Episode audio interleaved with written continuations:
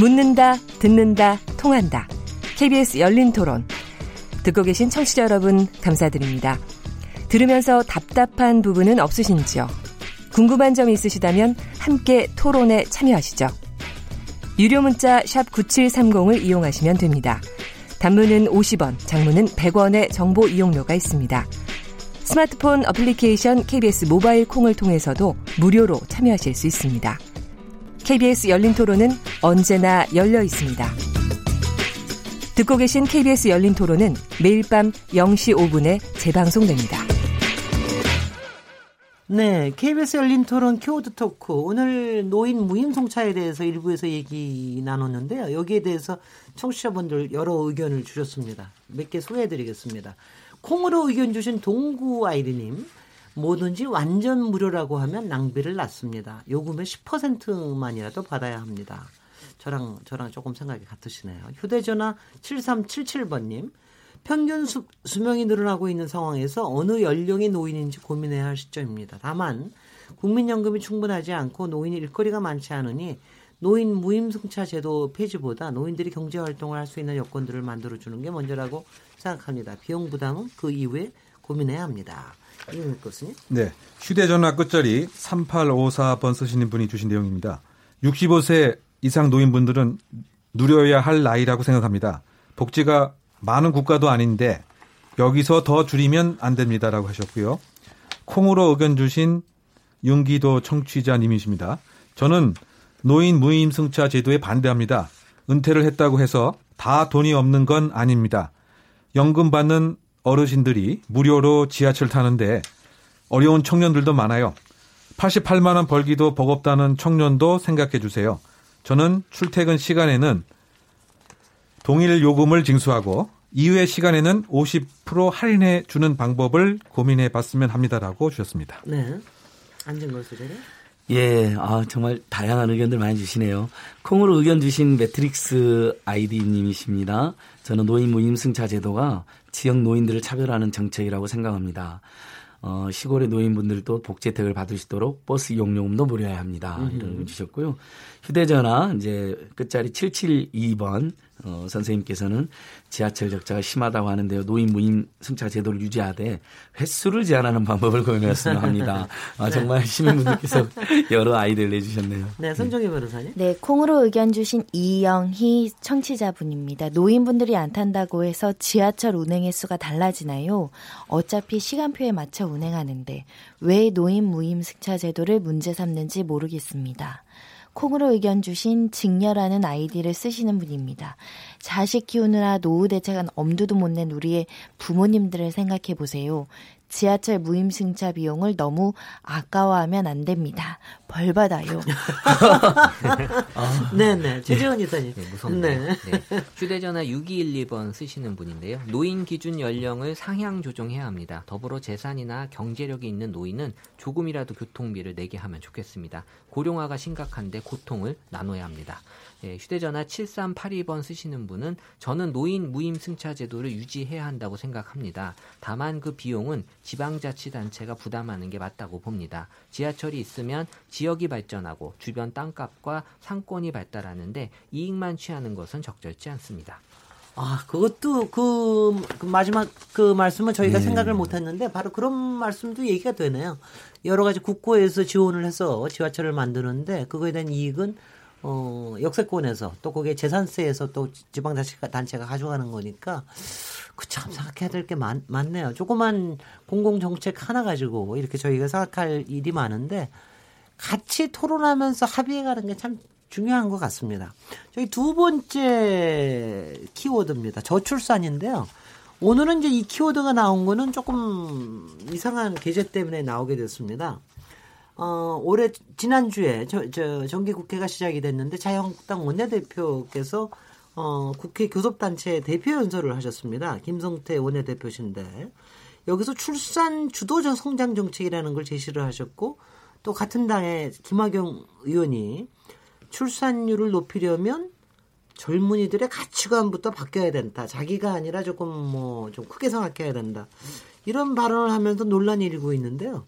어떤 얘기입니까? 이윤혁 교수님. 네, 지금 뭐 말씀을 하신 대로 그 5일 그 국회 교섭단체 대표 연설이 그 있었습니다. 그때 이제 그 김성태 그 원내대표께서 이른바 출산 주도 성장 정책 론 뭐 이렇게 이야기를 하시면서 출산하게 되면 2천만 원의 출산 장려금을 지급하고 이 아이가 어른이 될 때까지 성인이 될 때까지 그 매달 30만 원씩 도합 1억 원을 지급을 해야 된다. 이제 이런 그 이야기를 해서 여러 가지 논란이 그 뜨거웠던 차에 이어서 이제 그 김학용 의원이 그 청년들이 행복하려 하기 때문에 출산을 기피하려 하는 것은 아니냐라고 하는 인식을 가질 수 있는 이제 그 발언이 돼서 또 문제가 되었던 것입니다. 예를 들면 옛날에는 어르신들께서 자식도 이렇게 많이 두고 그래서 그를 통해서 대리 만족을 이렇게 느끼는 경향이 있었는데 지금의 그 청년들은 그 당장 행복한 거, 편한 것만 이것만 추구하다 보니까 결론적으로 보면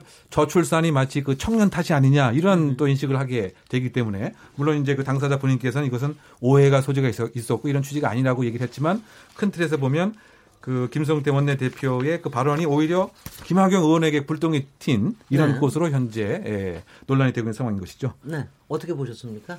여기 우리 여자부터 먼저 얘기하십시다. 저는 네, 네. 처음에 출산 주도 성장이라 약간 와닿지 무슨 말인지 출산 주도 성장 약간 그게 출산과 경제 정책을 엮은 이 단어 자체가 좀 생소하고 낯설어서 조금 이해하는데 한참 걸렸고요. 일단은 그리고 사실은 이게 젊은이들 가치관 고치라는 게 사실 젊은이들이 어려운 처지를 진심으로 공감하면서 조언하는 게 아니라 좀 어른들이 우리의 고통을 이해하지 못하는 상황에서 단순한 어떤 훈계라는 차원으로 느껴져서 조금 정책적인 부분에 있어서는 세심하지 못한 발언이 나왔다라는 생각이 들었고요. 실제로 출산의 문제가 여성의 문제가 아니에요. 출산 정년기 여성의 문제가 아닙니다.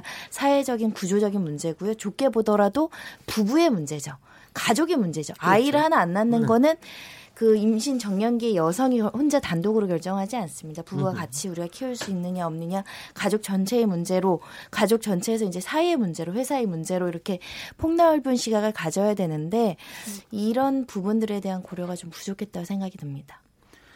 예, 저도 출산 주도 성장은 정말 왜냐면 소득 주도 성장은 서민들의 소득을 늘려가지고 그 자체가 도덕수로 넓고 그다음에 소비 탄력성 큰 서민 중산층들이 소비를 늘려서 내수를 활성화한다는 것은 세계 뭐 폴크루만이라든지 장하준 교수 이런 분들 다 이야기하는 겁니다. 근데 출산주도 성장은 저는 처음 들어본 말이고요.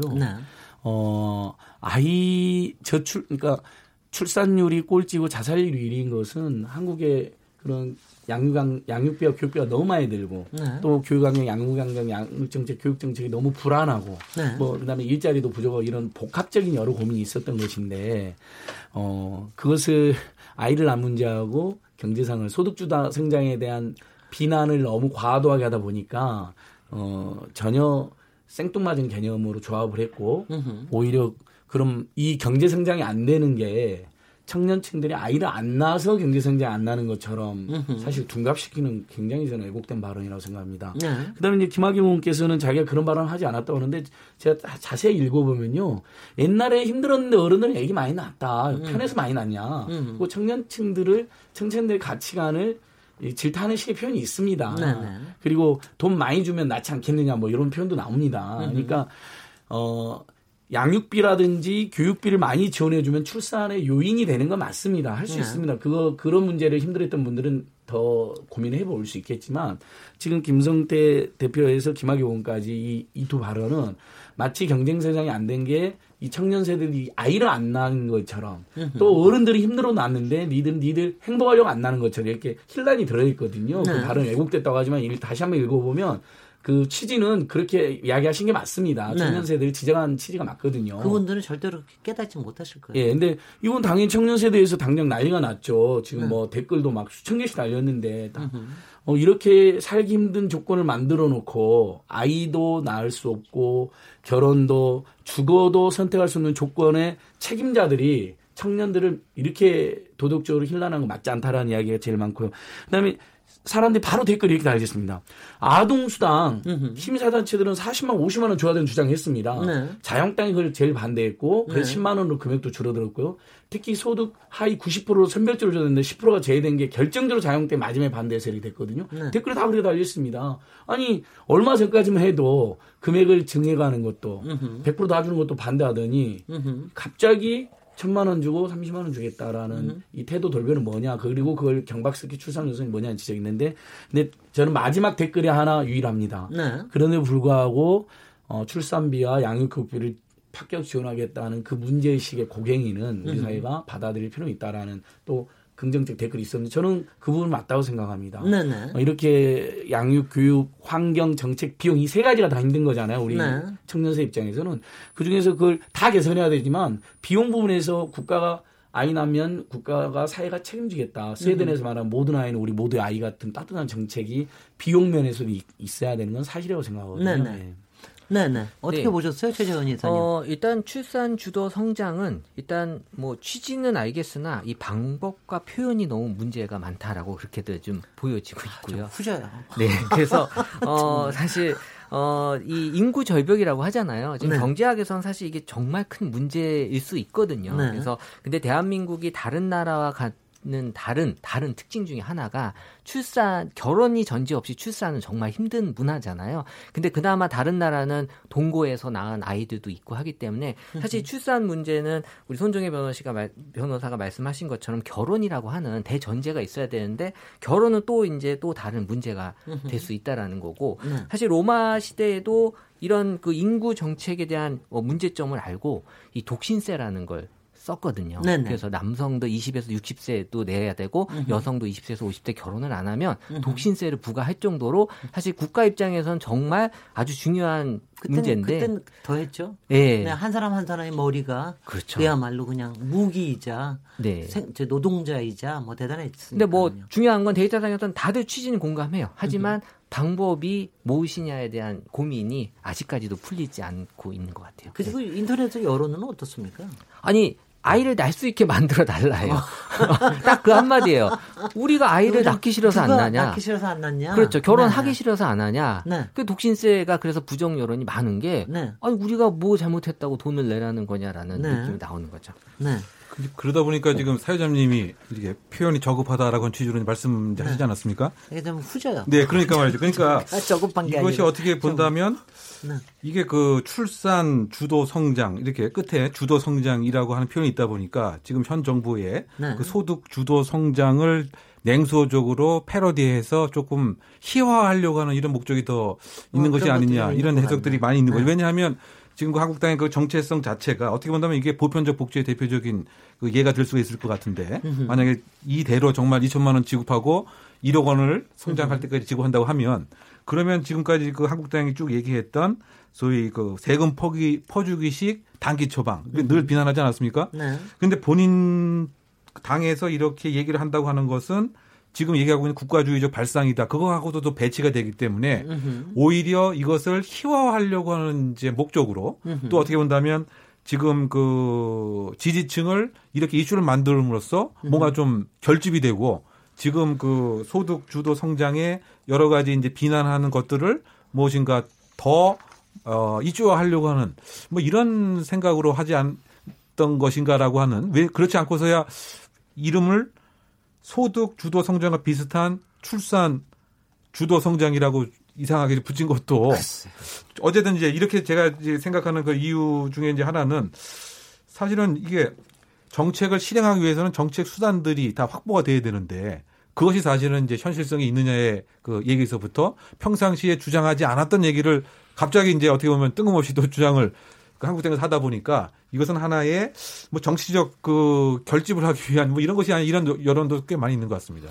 그런데 한편에서는 또 뭐 그런 것도 있다고 그래요. 자유한국당에서 막 주장하는 게 전국에서 출산율이 가장 높은 도시가 해남이라면서요. 근데 거기 해남에서 첫째 나오면은 뭐 몇백만 원, 300만 원, 둘째는 350만 원, 셋째로 600만 원, 넷째 이상은 720만 원을 주는 파격적인 출산 장려금 제도를 쓰고 있는데 여기에 출산율이 제일 높대요.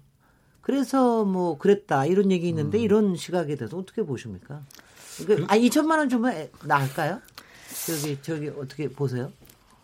그러니까 돈만의 문제가 아니죠. 돈이 네. 문제고 경제적인 어려움 때문에 출산을 기피하는 과정에서는 일부 어떤 경제적인 지원이 따른다고 했을 때 예를 들면 한 달에 33만 원이면 아이 3명이면 아이에 관련된 네. 100만 원 가까이 들어오니까 경제적인 네. 문제는 해소될 수 있고 그러면 선택을 하겠지만 지금 출산율이 저하된 거는 반드시 경제적인 문제가 아니고 개개인의 사정마다 회피하는 요인들이 굉장히 다르다는 거죠. 어떤 사람들은 주거의 문제 때문일 수도 있고요. 어떤 사람들은 경력 단절의 문제일 수도 있고요. 어떤 사람들은 출산 이후에 육아의 보육의 어려움 때문에 기피하는 경우도 있을 거고요.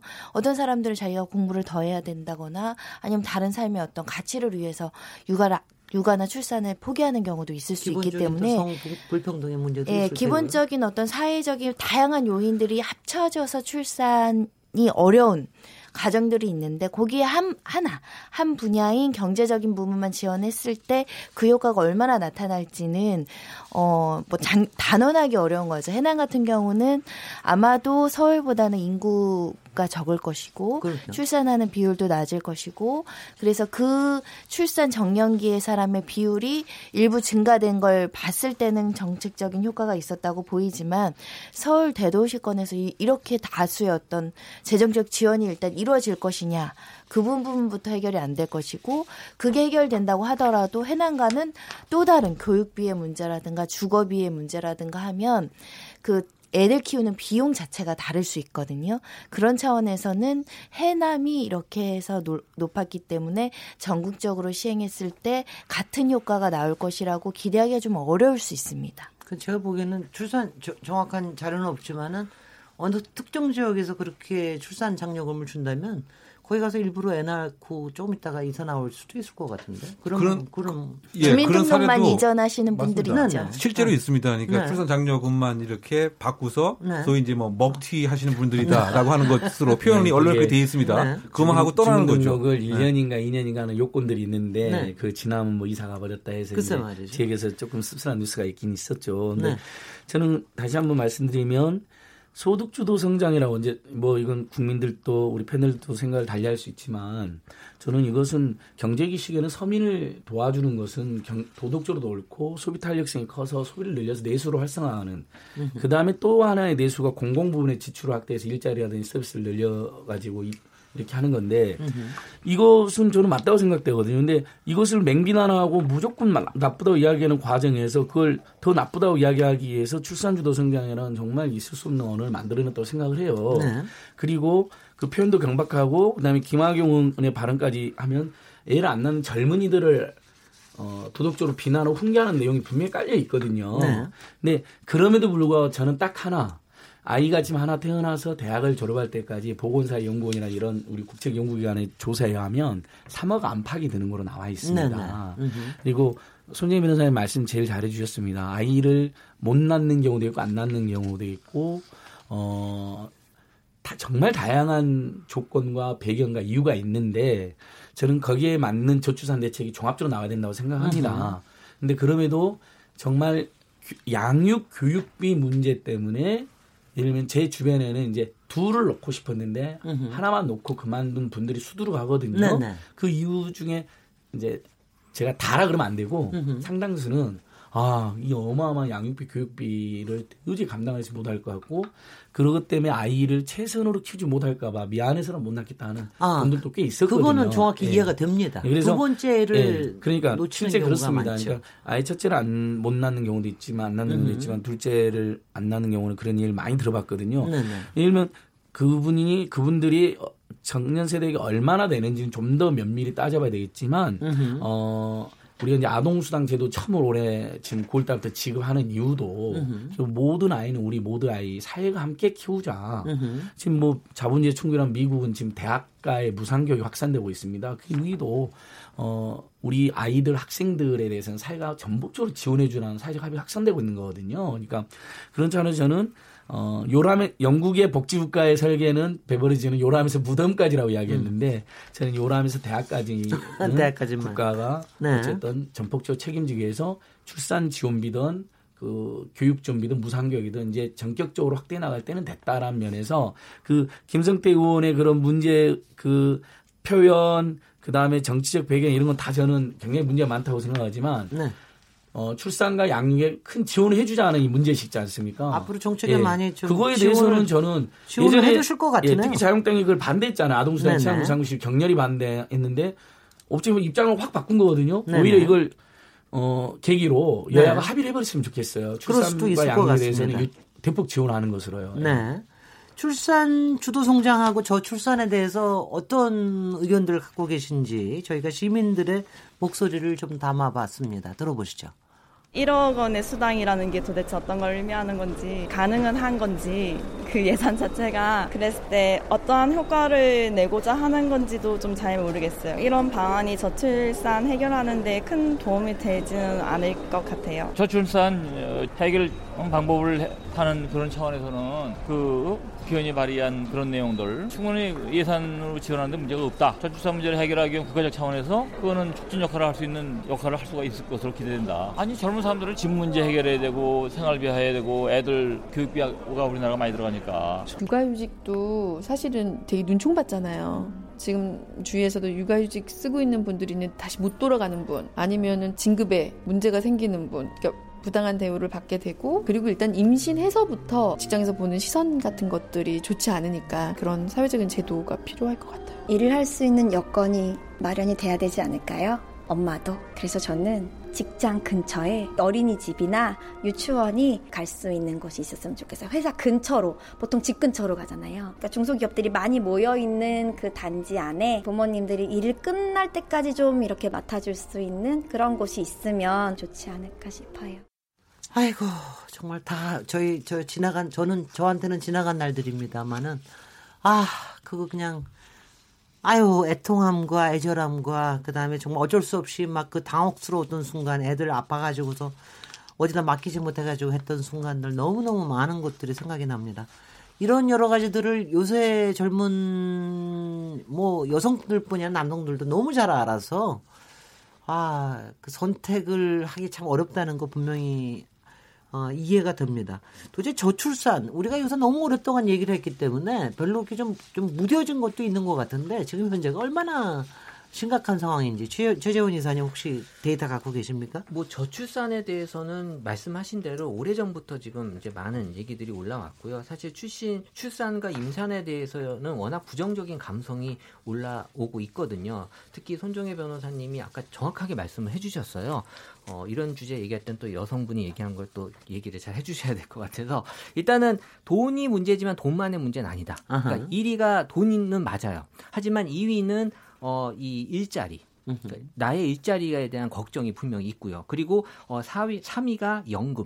연금도 지금 문제가 해결이 잘 안 되고 있잖아요. 그러니까 나이 노후가 앞으로 걱정이 되는 상황에서는 출산에 대한 부분도 되게 걱정스럽게 받아들일 수밖에 없는 그러니까 이런 상황이 되고 있다라는 거고요. 사실 이 경제라고 하는 관점에서 이 이코노믹이라고 하는 단어의 그 ECO가 그리스어로 집을 뜻한다고 하더라고요. 네네. 제가 종합해보면 이 돈 그리고 일자리, 이 연금, 노후 다 보면 집이에요.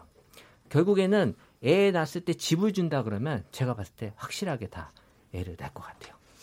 그러니까 이제 우리나라의 그 저출산에 대한 그 심각성에 관한 그 통계가 가장 핵심적인 것이 우리가 보면 이제 한 사람이 일생 동안 평균 몇 명의 자녀를 낳느냐. 이게 그 제일 중요한 지표로 봐야 되는데 그 OECD 국가 중에서 우리나라가 거의 하위 순위라고 합니다. 1 미만이죠. 1 미만입니다. 그 숫자가 0.97에 불과하다는 거죠. 이제 그러다 보니까 이런 상태가 계속되면 조금 지나고 나면 지방 도시들이 이렇게 없어지는 도시도 이제 생기게 되고 결국 그렇게 되면은 경제 성장률 떨어지고 생산성도 떨어지고 소비 능력 떨어져서 국가가 활력이 없어지게 된다. 이런 위험성이 있는 것인데 1년에 태어나는 그 신생아 수를 보면 작년에 35만 명에 불과했다. 그래서 말이죠. 예, 그래서 이제 올해 같은 경우는 이제 32만 명으로 더 이제 줄어들고 이런 것에 상당한 이제 심각성이 있다 보니까 어떻게 측면에서 본다면 이 저출산 대책에 있어서는 여야가 이제 따로 없는 것으로 이제 접근을 해야 되지 않겠는가. 이제 그렇게 생각을 하고 아까 이제 우리가 이야기를 나눈 것처럼 그러면 왜 이렇게 저출산이 되느냐. 근본적으로 생각하면 결혼하지 않은 여성들이 이제 많이 있기 때문인 거죠. 결혼하지 않은 여성. 그럼 왜 결혼을 안 하려고 하느냐. 결혼을 하게 되면은 경력이 단절되고 다시 이제 고용에 복귀를 못하게 되니까 결국은 이제 그것으로 이제 그 해결이 그 돼야 되는데, 그런데 또 다른 재미있는 통계를 제가 한번 찾아봤더니 우리나라 사람 이제 그 1,000명당 과연 이제 몇 명의 그 아이를 낳느냐 이렇게 했더니 14.5명입니다. 그런데 이게 그 직업마다 차이가 있는 것 같아요. 네. 공무원 출산이 2배가 더 많은 거예요. 아, 확실히 안정적이에요. 예, 안정적이니까 말이죠. 네. 그런데 그것도 중간 공무원이 32.7이고 지방 공무원이 30.7입니다. 그러니까 지금 이 얘기는 뭐냐면 왜 그 저출산이 되느냐라고 하는 것은 직업에 대한 그 안정성, 그 다음에 이제 얼만큼 내가 그 아이를 맡길 수 있느냐, 주택에 안정돼 있느냐, 결국은 이제 임신이라든가 출산이라든가 이것에 얼만큼 책임을 분배해 주느냐, 이것에 있어서 결국 출산율이 우리나라 통계만 봐도 이렇게 영향을 받는다라고 이제 하는 점을 보게 되면 네. 결국은 여야 따로 없이 이 저출산 문제는 그야말로 국가의 문제이기 때문에 네. 사람이 점점 줄어들게 되면 나라가 이렇게 소위 말해서 활력이 없어지게 되는 꼴이 되지 않겠습니까? 네. 그래서 이거는 어떤 정책적 이슈보다 정말 제일 중요한 이슈가 아닌가 이렇게 생각을 많이 하게 되는 거죠. 네. 그러니까 일자리와 미래에 대한 불안감을 줄이는 거, 그러니까 좀 뭐 안정되지는 않더라도 하여튼 불안하지 않게 만든다는 게 굉장히 중요한 일이죠. 예, 그렇습니다. 그리고 아까 동네로 봤을 때 아까 해남 말씀하셨는데 네. 아까 이제 그 합계 출산율 있지 않습니까? 우리나라가 네. 1 미칩니다. 그런데 유독 아주 높은 데가 있습니다. 1.67이라고 하는 지수가 있는 도시가 어딘지 아십니까? 바로 세종시로 이렇게 돼 있습니다. 세종시. 아, 거기 그래요. 예, 거기 왜냐면 중앙 공무원들이 제일 많이 모이는 그렇죠. 그러니까 아니에요. 결국 이제 네. 직업이 안정적이 되면 출산도 높아지는 것이 아니냐 이런 우리가 함유점을 찾을 수 있을 것 같습니다. 그러니까 요즘에 아이 셋 나오면 부자 소리 듣고요. 아, 그럼요. 네. 그럼요. 그래서 저는 아까 그 최재훈 이사님이 말씀하셨을 때 생각보다 금전적이거나 주거나 이런 부분의 안정성을 많이 얘기하시고, 저는 일하는 엄마니까 일하는 엄마들은 대부분은 보육, 육아의 공백 이것 때문에 일을 그만둬야 되고 아이를 많이 못 낳고 하나 낳고 둘째를 가지지 않는 가장 큰 요인은 애를 키워보니 애 키우는 게 정말 만만치 않다. 그러니까 그냥 아이를 그 출산만 하고 뭐 방치까지는 아니지만 예전처럼 뭐 동네 풀어서 키우는 세대가 아니기 때문에 아이한테 손이 너무 많이 가고 신경 써야 될 여러 가지 보육의 질이나 이런 것들을 생각했을 때는 믿을 만한 뭐 보조 양육자가 없는 상황, 뭐 기간이 없는 상황, 유치원, 어린이집 이런 여러 가지 공교육 시스템에서 아이를 내가 직장맘으로서 이걸 동시에 일가정량이 하기 어려운 구조다 보니까 첫째만 놓고 둘째를 안 낳는 경우가 굉장히 많았습니다. 네네. 그래서 말씀하신 그 사유 플러스 육아와 어떤 그 보육의 공백을 해소하지 못하는 집안이 많다라는 점도 말씀드리고 싶습니다. 네, 완전 월수네요. 네. 그러니까 우리가 현실의 고통은 자살률로 나타나고 미래에 대한 불안과 고통은 출산율로 드러난다고 그런 분들 이야기하는데요. 네. 그러니까 만약 이 저출산 이윤혁 교수님 말씀처럼 우리 사회의 가장 커다란 재앙이고 엄청난 그 우리 사회의 성장 동력뿐만 아니라 활력을 이렇게 만든다는 게 지금 많은 국민들이 공감하고 여야도 지금 합의하고 있다고 지금 이야기하셨는데, 그다음에 저는 그 이제 그 표현의 경박성이라든지 그 정책 배경에 대해서는 아까 저도 맹비난했지만 그간 별개로 어쨌든 지금 손정희 변호사 말씀하신 거 부분까지 하면 이제 이런 거잖아요. 아이를 낳았을 때 예를 들면 산후조리원부터 비용이 엄청나게 들거든요. 네, 그러니까 그다음에 어린이집 국공립 어린이집 다 맡기고 싶어 하거든요. 국공립 막 대기 엄청 하잖아요. 저도 몇 달, 몇 년을 기다렸던 기억이 나거든요. 근데 사설 어린이집 불안하기도 하고 사설 어린이집 무조건 문제라는 게 아니지만, 그러니까 막 이런 거 거기에다가 경력 단절의 문제, 여성 차별의 문제, 그다음 독박 육아 이런 다 우리가 이미 아이 키우기 좋지 않은 환경의 문제점들은 지금 사회적으로 다 드러났거든요. 그러니까 그게 정책이든 환경이든 비용이든 전 이거에 대해서 우리 사회가 이게 제일 문제라고 한다면 지금 결단을 내려서 최재훈 이사님 말씀하신 것처럼 안정된 주거가 없는 것도 큰 원인이 되고 있다면 분양주택까지는 아니다 하더라도 공공임대주택을 최우선, 근데 꼭 신혼부부면 좀 안 되죠. 네. 결혼 안 하고도 아이를 낳는 사람이 지금 늘어나고 있고 있을 수 있잖아요. 그러니까 네. 출산 뭐든 출산부든까지 다 포함하여 아이가 있다면 다 그걸 보장해주고 공공 산후조리원부터 시작해서 국공립 어린이집까지 이런 사회가 완전히 돌봄을 공유하는 시스템. 그다음에 가사육아 같은 경우도 기저귀도 좀 빨아주세요. 프랑스에서는 예, 그러니까, 비정규도 다 예, 빨아서 갖다 주더라고요. 그 가사육아 도우미 시스템이잖아요. 그러니까 네. 공공육아, 공공돌봄이 완전히 사회화되어 있는 거거든요. 네. 그걸 엄마한테 독박을 시키려고 그러면 어떻게 엄마가 계속 낳고 혼자서 키울 수 있겠습니까? 네.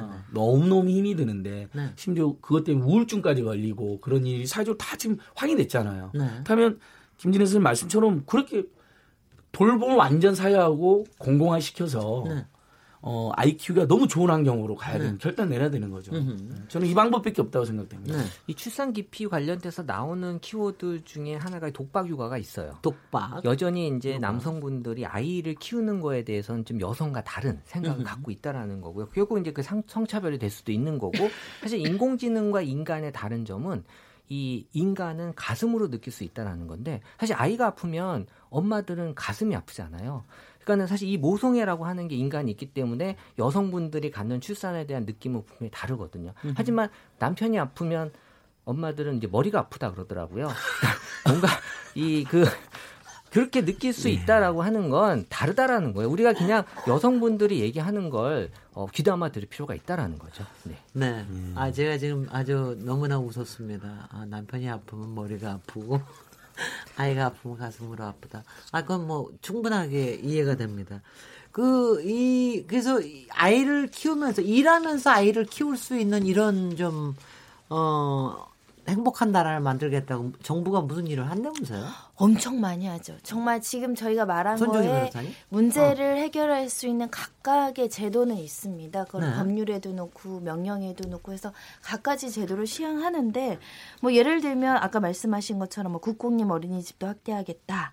배우자 유급 휴가, 출산 휴가, 육아 유지 이런 거 대폭 확대하고 보장하겠다. 신혼부부 주거 지원 뭐 강화하겠다, 출산급여 사각지대 해소하겠다, 뭐 1세 아이들에 대한 의료비 안 받겠다, 뭐 그런 것부터 해가지고 아이벌보험이 지원 사업도 확대하겠다.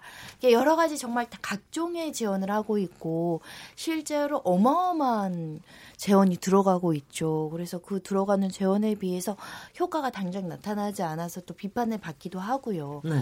그런데 문제는 이게 이제 현실과 접합하는데 시간이 걸리는 것인지 그렇죠. 체감하는 속도는 매우 늦다라는 겁니다. 왜냐하면 신혼부부 주거 지원을 해야 대한민국의 신혼부부 중에 얼마가 지원이 되겠습니까?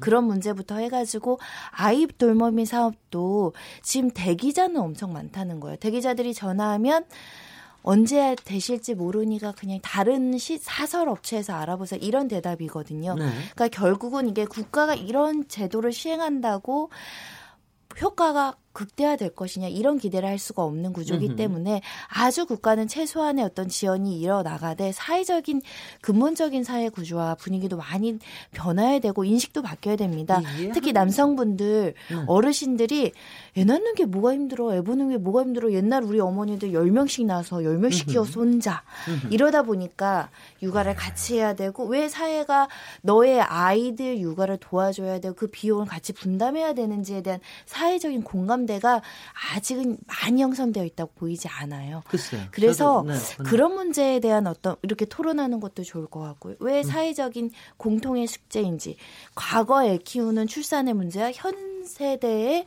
출산이 육아가 왜 더 힘든지 이런 것들도 서로 많이들 좀 이해하려는 노력도 필요하지 않나 싶습니다. 네.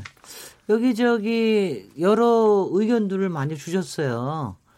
의견들을 많이 청취자들께서 주셨는데 7785번님 지금 또 저기가 오네요. 저기를 주셨는데 몇 개를 소개를 해드리고 싶습니다. 휴대전화 3854번님 출산 주도 성장이 뭔진 모르지만 1억 원을 준다면 저는 아이를 낳고 싶습니다. 효과는 있을 것 같네요. 콩으로 의견 주시는 샌드라는 아이디 쓰시는 분입니다.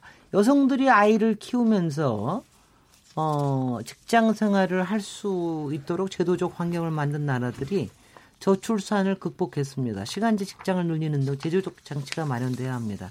이게 제가 얘기하고 싶은 건데 프랑스에서도 그렇게 될 때까지 한 20여 년 걸렸더라고요. 상당히 오랫동안 시간 굉장한 투자가 끈기 있게 돼야 될 것 같습니다. 이용혁 교수님? 네, 휴대전화 끝자리 8523번 쓰시는 분입니다. 5남매 둔 가장입니다. 자녀를 낳으면 엄마가 일을 하지 않을 만큼의 수당을 줘야 합니다. 출산 주도 성장, 20년간 매달 33만 원씩 준다는데 그거 갖고 아이를 키울 수 있을까요? 턱없이 부족합니다. 그러니까 아까 앞에서는 1억 원 준다면 아이를 낳고 싶다고 하셨는데 지금 선생님은 너무 부족하다 이렇게 또 말씀을 하신 것 같고요. 네. 휴대전화 끝자리 0528번 쓰시는 분입니다. 저출산 원인은 양육비와 청년 실업입니다. 사교육 문제를 잡고 일자리를 늘리는 게 먼저입니다. 라고 말씀해 주셨습니다. 네, 휴대전화 끝자리 2826번 쓰시는 분입니다. 결혼 문턱도 넘기 어려운데 출산 장려금이 효과가 있을까요? 출산주도 성장 앞뒤가 안 맞는 주장입니다. 휴대전화 7912번 쓰시는 분인데요. 저출산 문제를 정치적으로 접근해서는 안 됩니다. 초등학교 한반 정원이 수십 명에서 30명이라고 하는데 저희 때와 비교해보면 정말 아이들이 많이 줄었습니다. 국가주의라는 말이 나올 정도로 정부가 적극적으로 정책을 펼쳐야 합니다. 네, 안정호 수장님. 예, 휴대전화 끝자리 9034님이십니다. 결혼 정년기를 넘긴 아들을 둔 엄마입니다. 제 아들은 결혼에 아이를 갖고 싶어 하지만 살 집 한 채 제대로 마련하기 어려운 상황에서 결혼이 말처럼 쉽지 않습니다. 출산 장려금보다 신혼부부의 용구 임대주택을 마련해 주는 게 효과가 클 겁니다. 우리 최재현 이사님 주장에 힘을 실어주셨는데 저도 적극 지지합니다.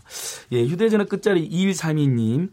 출산 장려금 정책 효과 있다고 생각합니다. 첫 아이를 출산시 5천만 원, 둘째 아이 출산시 1억 원을 준다고 하면 출산율이 확실히 높아질 것입니다. 이렇게 네. 말씀해 주셨네요. 최재현 이사님. 휴대전화 끝자리 1848번 쓰시는 분인데요. 저출산이 심각하다고 하는데 해외 입양은 왜 많은 걸까요? 정부가 나서서 아이를 키울 수 있는 환경을 만들어주세요. 미혼모에 대한 인식 개선도 시급합니다. 휴대전화 6212번 쓰시는 분은요. 아이를 마음 편히 키울 수 있는 시설을 확충해야 합니다. 그런 의미에서 정부가 초등학교 저학년 학교 시간을 연장하는 방안은 바람직한 것 같은데요. 일률적으로 하지 말고 원하는 학생들만 대상으로 했으면 좋겠네요. 네. 이거 마지막 저기 멘트 이거 굉장히 저거 하는데 대통령 직속 저출산 고령사회위원회. 초등학교 저학년, 그러니까 4학년까지죠. 학교 시간을 오후 3시로 늦춘다고 하는데 그러면서 만드는 게 더 놀이학교라면서요. 예. 이런 걸 하는데 이게 무슨 내용입니까, 안정환 소장님? 예, 그러니까 이제 아이 키우기 좋은 환경, 아이를 네. 사회나 또는 교육시설에서도 더 부모에게만 맡기지 말고 특히 맞벌이 부부로서는 12시 아이가 학교하면 정말 대책이 없어잖아요. 네. 그러니까 저는 물론 그 육아를 위한 휴직이 훨씬 지금보다 늘어나다는 생각. 아까 손재희 변호사님이 다 뜨뜨미지근한 정책일 수 있어서 그런다는데 저는 그러니까 다 획기적으로 해야 된다고 생각하는데 일단 그건 별도로 하더라도 저출산 고령사회에서 지금은 초등학교 1, 2학년들이 보통 한 1시쯤에 그렇죠. 3, 4학년들이 2시쯤에 이렇게 하교하는데 이 1, 4학년 학생들에게 3시쯤에 하교하는 것으로 하자. 더 놀이학교로 전면화해가지고. 근데 취지는 굉장히 좋다고 저도 생각했는데 뭐 제가 인터넷 댓글 같은 거 쭉 읽어보니까 방금 우리 612님이 말씀하신 것처럼 좋은데 일률적으로 하지 말아라. 원하는 학생들만 해야 된다. 왜냐하면 학생들 또 학교에 그렇게 길게 있고 싶지 않은 초등학생들이 많이 있을 수 있다는 의견도 있고 그다음에 맞벌이 부부가 아닌 또 부모 입장에서는 그다음에 교사 노조에서는 벌써 일부 교사 노조에서는 그걸 양육의 사회가 함께 책임져야 될 돌봄의 영역을 학교에 떠넘기는 행태다 이런 지적도 일부 나오고 있어. 논란이 지금 굉장히 많이 붙어 있더라고요. 근데 네. 충분히 근데 취지는 맞벌이 부부들이 아이가 일찍 학교했을 때 굉장히 직장 생활을 병행하기 어려운 것 때문에 나온 아이디이기 때문에 이건 일단 긍정적으로 저는 생각하면서 토의해봐도 될 것 같아요. 설정혜 변호사님은 이 나이 지나셨습니까? 아이들이? 아니 지금 초등학교 저학년 다니고 네. 있는데 그러니까 비슷한 제도가 이제 돌봄 교실이라고 해서 맞벌이 가정에 한해서 원하면 학교 시간 이후에 이제 돌봄 교실에서 조금 더 시간이 있을 수 있는 제도인데 이걸 좀 확충하겠다는 것 같아요. 근데 이게 효과가 있을 건지 여부는 결국 프로그램에 달려 있습니다. 네. 결국 3시에 와도 보육의 공백은 발생해요. 3시부터 엄마 아빠 퇴근 시간까지 한 4시간, 5시간이 비잖아요. 그럼 결국은 이제 학원을 가는 겁니다. 우리 아이도 끝나고 학원으로 갑니다. 학원을 한 개 가냐, 두 개 가냐, 세 개 가냐인데 두 개 가던 걸 하나는 뺄 수 있을 것 같아요. 이렇게 늦게 온다면. 그런데 문제는 지금도 돌봄 교실에 보내지만 특별한 프로그램이 없다면 엄마들은 아이가 좋은 교육까지는 아니더라도 놀더라도 굉장히 즐겁게, 재밌게 그냥 학교에서 집에서 그냥 시간 보내는 정도로만 이게 운영이 된다면 그냥 데려올 수 있을 것 같아요. 그래서 결국은 프로그램의 문제다. 그러면 좋은 놀이도 프로그램이 있어야 되거든요. 문제는 이게 전체 학년이면은 교실이 없어요. 네. 운동장에서 뛰어낼 공간이 안 돼요. 그래서 이걸 실제로 운영한다면 어떻게 해야 될지 굉장한 많은 아이디어와 인력과 지원과 놀이를 위한 프로그램을 하려면 교재부터 도구부터 다 지원이 돼야 되거든요. 그런 측면에서는 좀 연구하는 기간이 좀 필요하다라는 생각도 들고, 지금 결국 방과후 교실이나 돌봄 교실이 지금 운영되는 상황이거든요. 신청자에 한해서만. 그렇다면 이 지금 3시에 끝나는 거를 한다고 했을 때 원하는 사람만 하면 예전 제도랑 크게 변하는 건 없어요. 지금도 방과후 학교라고 뭐 컴퓨터 교실도 하고 미술 교실도 하고 만들기 교실도 하고 컴퓨터 교실도 하고 굉장히 엄마들이 선호합니다. 줄 서서 들어가요. 경쟁하듯이 들어가거든요.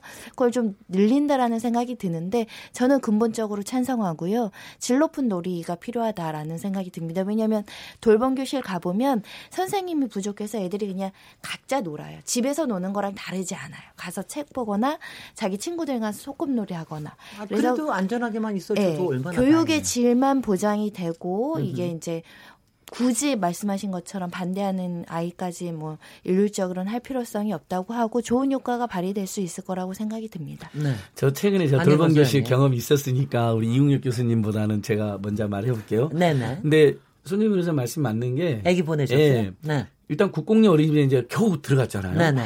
그리고 몇 년을 대기하다가 많은 우리 부모님들이 그럼 좀 안심합니다. 근데 국공립 어린이집은 어드벤처 스토리 같아요. 예, 6시쯤에 이제 보통 찾으러 와라고 하는데 그래도 엄마 아빠가 이제 둘 때 6시까지 또 퇴근이 6시니까 7시까지 이렇게 조금 플러스 알파를 해줍니다. 네. 근데 이제 그것도 이제 굉장히 미안하죠. 열악한 조건이고 교사일이나 학생 수 문제도 있고. 그러니까 저는 그래서 이런 거 다 획기적으로 확충돼야 된다 주장하는 거고요. 네. 근데 이제 딱 초등학교 가니까 거기서 뭐가 문제냐면 12시 하교 하니까 그럼 잠깐 국공립 어린이집에 있을 때 완전 환경이 날라가죠. 막 부부 중에 한 명이 직장을 심지어 그만두거나 아니면 정말 어떻게 어렵게 뭐 휴가를 길게 낸다거나 뭐 별 수를 다 쓰게 되는 겁니다. 그런데 바로 그 문제 때문에 이제 3시까지라도 일부 그 문제를 완화하지 않은 대책이니까 선의로 제안은 된 대책인데 일단은 원하지 않는 학생은 원하지 않는 학부모가 있기 때문에 일률적으로 하는 건 저도 무리가 있다고 생각해요.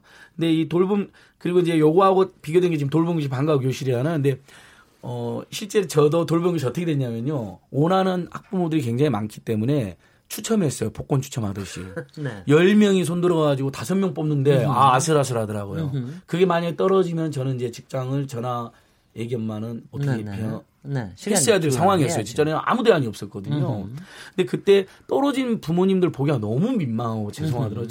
저 부부는 어떻게 하지 이제? 어떻게 아이를 돌볼 수 있을까? 직장 다니는데. 그래서 저는 이 그 놀이학교든 돌봄교실 방과학교든 원하는 이 수요에 맞게 빨리 대폭 확충하는 게 필요하고 손재민 선생님 말씀처럼 그 프로그램은 부모가 안심하고 맡길 수 있을 정도로 좀 정성껏 짰으면 좋겠어요. 네.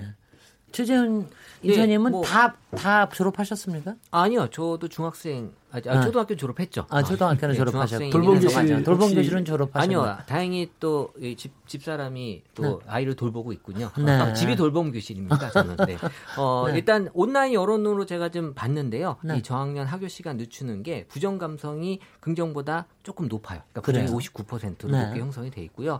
이 안전, 안심, 도움에 대한 긍정 반응은 있지만 부담이나 우려, 반발, 불안 같은 부정 키워드가 있었고요. 일단 보육이나 놀이에 대한 관심은 높지만 이 돌봄은 교육이 아니고 보육이라고 하더라고요. 그런데 학교에서 이걸 해결하고자 하는 거 옳지 않다라는 반응이 있었고 맞벌이 부부들은 찬성해요. 하지만 교사들은 말씀하신 대로 반대하고 당연히 그럴 것 같아요. 네, 이 정책으로 사교육을 줄이고 휴식을 늘릴 수도 있겠다라는 긍정 반응도 약간 나오고 있었습니다. 네.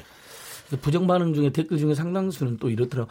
아이가 12시간만 있어도 힘들어하는데 3시까지 굳이 잡아서 이렇게 의견 주신 분들도 있더라고요. 그래서 생각해보면 예전에 저도 이제 국가형 어린이집에 맡겨놨을 때도 좀 제가 늦게 가면 아이가 힘들어했던 기억은 나가지고. 이럴 때는 뭐 저도 좀 옛날 얘기긴 하지만 저는 이제 미국에서 첫애를 키웠는데 첫애 때는 어릴 때 2살부터 거기서 자랐습니다. 근데 어릴 때건 데이케어에 갈 때건 국공립 어린이집이죠.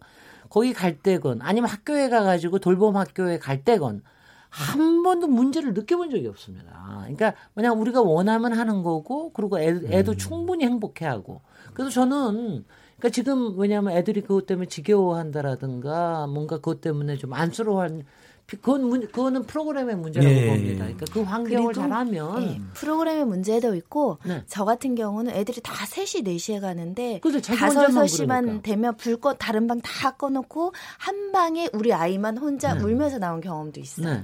그러니까 실제로 6시까지 운영한다고 하더라도 전체적인 분위기가 일찍 데려가는데 한 사람 보육만으로 해서 늦게 오면 그게 또 위축되는 부분들이 있다는 거고. 아니 그게 그런 것 같아요. 저는 그게 이제 굉장히 좋은 게 사회에서 오는 압력이 제가 미국에 있을 때는 없었거든요.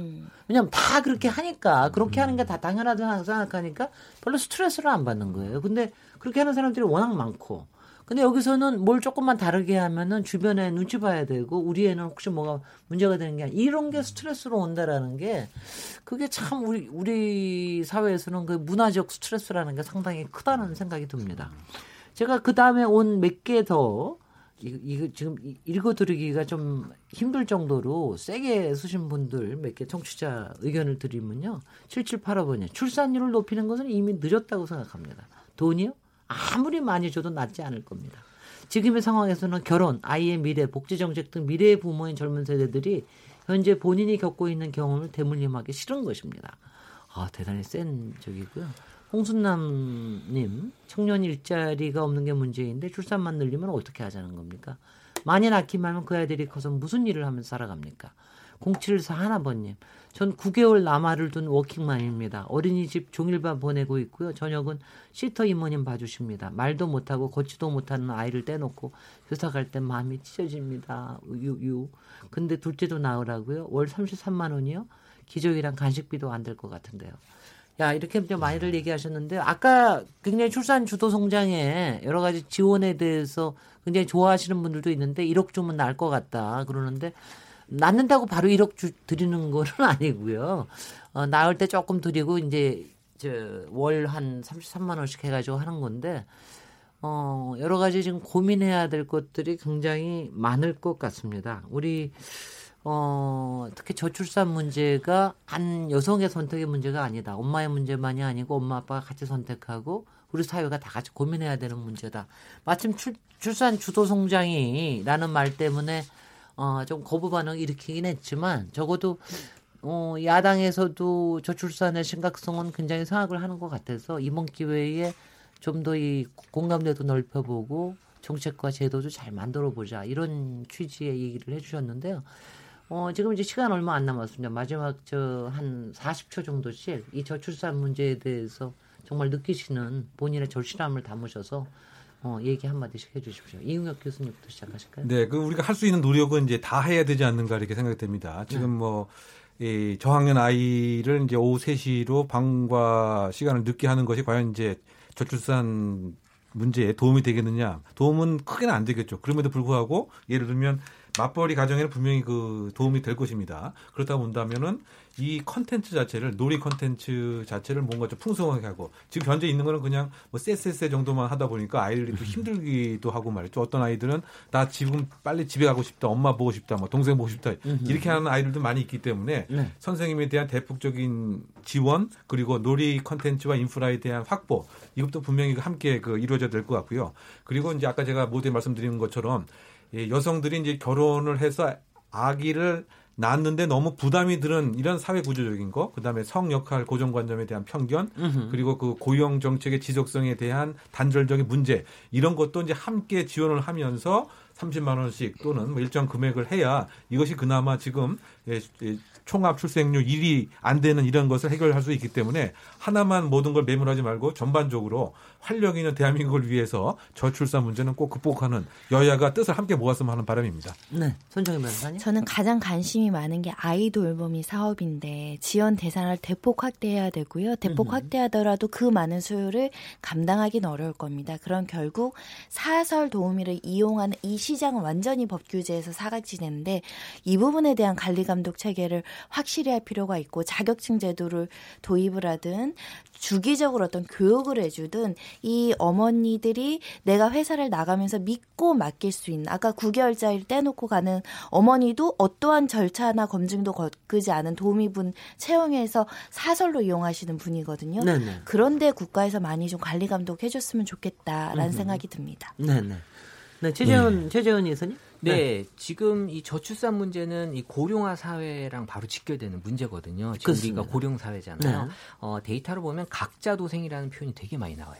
사실 우리나라 자영업자 비율이 높은 비율도 저는 이 각자 도생 때문이거든요. 같이 협력해야 되는 사회에 혼자 하겠다라는 생각들이 강해요. 저는 이거는 교육에도 좀 관련이 있는 게 요새 대학생들 팀 프로젝트 너무 못하거든요. 네. 그러니까 그거는 본인이 부족하다고 느꼈을 때 그 부족함을 친구들이 채워줘야 되는데 우린 엄마들이나 부모들이 많이 채워줬잖아요. 네. 그러니까 이 부족함을 채울 수 있는 방법에 대해서 많이들 우리 젊은 세대들한테 조금 더 협력하고 같이 간다라는 느낌은 분명히 지금 저출산에도 좀 도움이 될 수 있는 그런 또 제도가 필요하지 않을까 생각합니다. 네, 안정환 선생님. 결국 뭐 오늘 댓글에도 많이 나오셨고 문자에 나오지만은 안정된 일자리와 주거 환경, 서민 주거 안정, 청년 주거 안정 이것들이 선행되지 않고서는 백야의 무효다라는 지적 많이 주셨잖아요. 네. 근데 물론 꼭 그런 건 아닙니다. 양육비하고 교육비만 전폭적으로 지원이 돼도 일부 계층의 출산 늘어날 수 있다고 보거든요. 그러니까 예. 사람마다 다 판단이 다르기 때문인데요.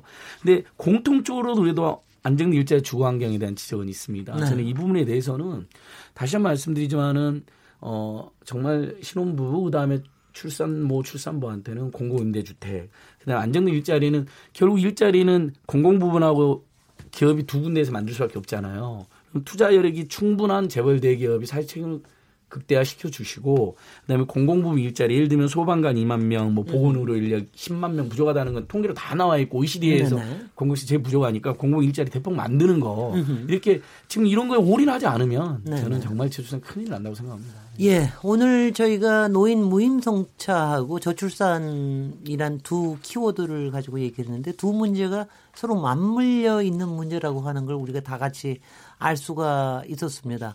우리 사회가 분명히 변화해가지만 이런 변화에 저희가 적극적으로 좀 대처를 해나가는 이런 사회가 됐으면 좋겠습니다. 오늘 토론에 아주 적극적으로 임해주신 손정혜 변호사님, 이윤혁 공대 교수님, 최재훈 다음 소프트 이사님, 안진걸 민생경제연구소님, 소장님 감사드립니다. 저는 내일 7시 20분에 다시 찾아오겠습니다. 감사합니다. 감사합니다. 감사합니다. 감사합니다.